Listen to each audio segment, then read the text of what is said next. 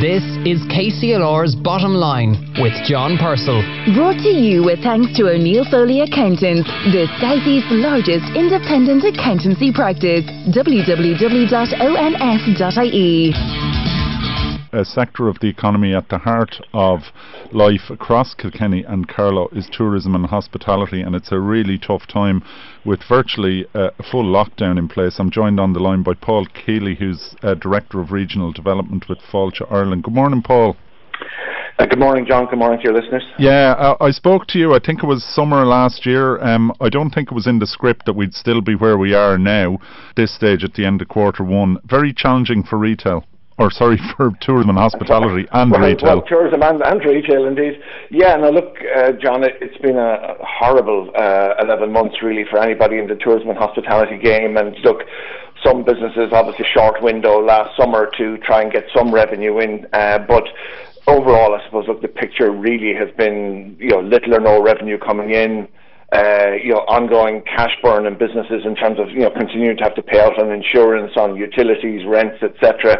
Um, and it's really left uh, an awful lot of businesses at this point in time uh, in a really perilous state in terms of their liquidity and solvency. Um, obviously, we went into this crisis with 260,000 people involved in the tourism industry. Uh, of all the sectors, it's the one showing obviously massive levels of unemployment at this point in time. And whilst we've had government schemes like the EWSS and so on to try and keep people engaged with the sector, I think for many in the industry, one of the real concerns at point obviously is that the longer this goes on, uh, the greater the risk of losing people to other sectors of the economy. Yeah, and uh, Colin Ahern, the president of Kilkenny Chamber, was on RTÉ uh, nine o'clock news during the week, and he was saying that you know it's not as easy as clicking your fingers. You need six, maybe even eight weeks to open up a property that employs you know a couple of hundred people. Well, there's absolutely that. I mean, look, it's it's between getting you know recruiting your staff, uh, getting them back in, getting everybody trained up and refreshed on the safety protocols. You know, turning back on the advertising and promotion tap, etc., to uh, attract business in, etc. If you if you don't have that certainty, I suppose, in terms of a, a safe reopening roadmap, uh, then it's very difficult to plan with any certainty. And of course, as I mentioned at the outset, if you're trying to have a conversation with your bank uh, in terms of a, an ongoing line of credit, etc., very difficult to have that conversation uh, if you don't have any sense of when you might get reopened. Uh, so, look, I think everybody in the industry recognises that, look, it's public safety first. It is a public health crisis. Um, so what people want is a safe reopening, and I suppose what we're all hoping we can work towards now is when we do eventually get open in the summer, that we'll stay open this time round, as opposed to getting into that cycle of, I suppose, opening and then back into lockdowns again. I mean, I think today marks uh, 100 days uh, of lockdown, actually. Uh, so that's uh, since the last lockdown was triggered. You know, so that's uh, you know for, for, for that's hard for businesses, that's hard for members of the public, it's hard for everybody. And so I think what we have to hope is as vac- vaccinations roll out and ramp up, etc., that we get towards a point where the economy can reopen and stay open. And so I look, I as I'm chatting to my own team, I often kind of quote that kind of cliche: "The darkest hours before the dawn." So look, hopefully, uh, I think everybody's quite tired at the moment, uh, but you know, as as vaccinations ramp up, uh, hopefully we we get businesses open again and stay open. Yeah, and one of the things that, that people are missing most probably is going out for a meal, whether with family, friends, or whatever. But uh, still uncertain about what the social distancing will be at. Um, Fáilte Ireland with Minister Martin announced during the week a new outdoor dining scheme. Just tell us a bit about that. Yeah, so we, we announced a 17 million euro scheme uh, thanks to uh, Minister Martin uh, earlier in the week. Uh, it's basically uh, one scheme but with two strands to it. So uh, part A, uh, which we're going to implement through the local authorities, aims to get money to businesses as quickly as possible. So one of the working assumptions here is uh, any reopening is going to see reduced capacity indoors.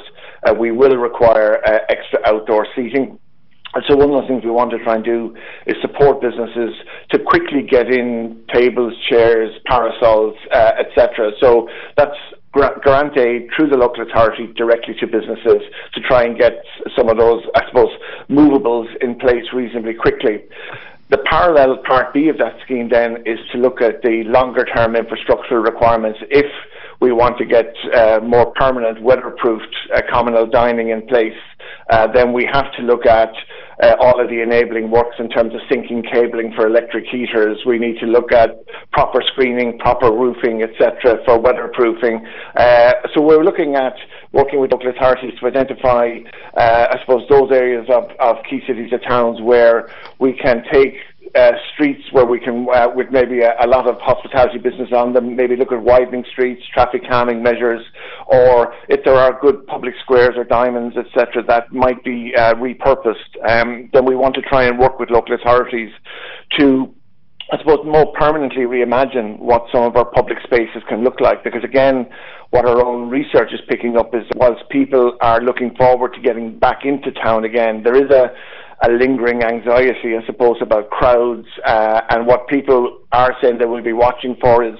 very visible signalling from the authorities that we're managing our public space as well, that they're safe I suppose, to socialise in, etc. So again, working with local authorities, what we want to try and do is make sure that we, uh, I suppose, provide those safe communal di- dining areas for people, uh, you know, and make it worth getting into town again and spending time in town. Yeah, you're anticipating there the kind of change in tourist patterns brought about by like people's trauma, I suppose, of the COVID pandemic. Places like Florence in Italy, they don't want crowds anymore, really. So you have to try and manage that experience.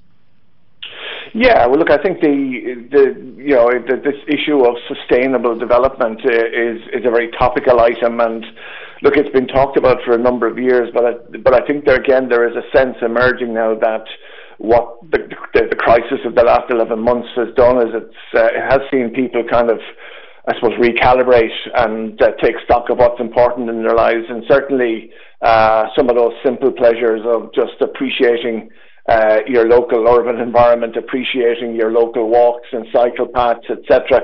All of these things, uh, you know, have uh, taken on added significance. So I think that sense of, you know, managing our public spaces, managing our environment, uh, and managing that balance between numbers of visitors versus numbers of locals, etc., such that you know places need to be good places to live uh, as well as good places to visit. And I think uh, making sure that we manage that forward, uh, it's going to be really important to the recovery. Yeah, people running tourism and hospitality businesses, they're just faced with a blizzard of challenges. You know, uh, financial. You mentioned the banks. You know, regulatory, yeah. marketing, and so on. Uh, you know, if people are there and they're just feeling completely overwhelmed, what should they do? Well, look, the, the first and foremost I would say is, you know, most uh, most members of industry will be uh, either talking with Fáilte Ireland or talking with a representative of a body. I mean, look, the first thing I would say to anybody in the in the tourism and hospitality space is we there is a really really strong uh, COVID support hub sitting on the fáilteireland.ie website. Uh, and in there, there are any number of supports ranging from all of those kind of financial supports, uh, uh, online financial management webinars, HR supports, you know, all that kind of stuff in terms of marketing on a shoestring, etc. Anticipating monies are going to be tight. You know, there's all of those kind of issues that businesses have been raising with us. We've been trying to get responses to those up in terms of that online support hub uh, where you can get a first point of contact with it. But even locally now, we, we have put in place a business tourism recovery task force uh, in Kilkenny, which we are co-chairing with uh, Colette Byrne, the chief executive of the local authority down there, and we're working with local businesses down there to uh, on a kind of a program of initiatives looking at those refocusing on domestic families for the year ahead, uh, working on getting that uh, Kilkenny brand working well and getting that alignment between Fáilte Ireland campaigns and local campaigns. Uh, looking at getting the evening economy sorted. So again, trying to build in those evening experiences that encourage people into town to stay in town. Um, and looking at again, at, as I said, the, at public spaces and how we can reimagine them, and uh, you know, we have to be mindful that uh, I think even with vaccines, we'll be in that space while I think of needing to manage public gatherings, etc. So I think the more we can reimagine spaces in a way that uh, gives people things to see and do without triggering any issues in terms of crowds, etc., we want to look at uh, opportunities in that regard. Okay, Paul. Look, pleasure talking to you. That's Paul Keeley, Director of Regional Development, Fáilte Ireland. Thanks, Paul. The Bottom Line on KCLR with John Purcell. Brought to you with thanks to O'Neill Foley Accountants, the Southeast's largest independent accountancy practice. www.onf.ie.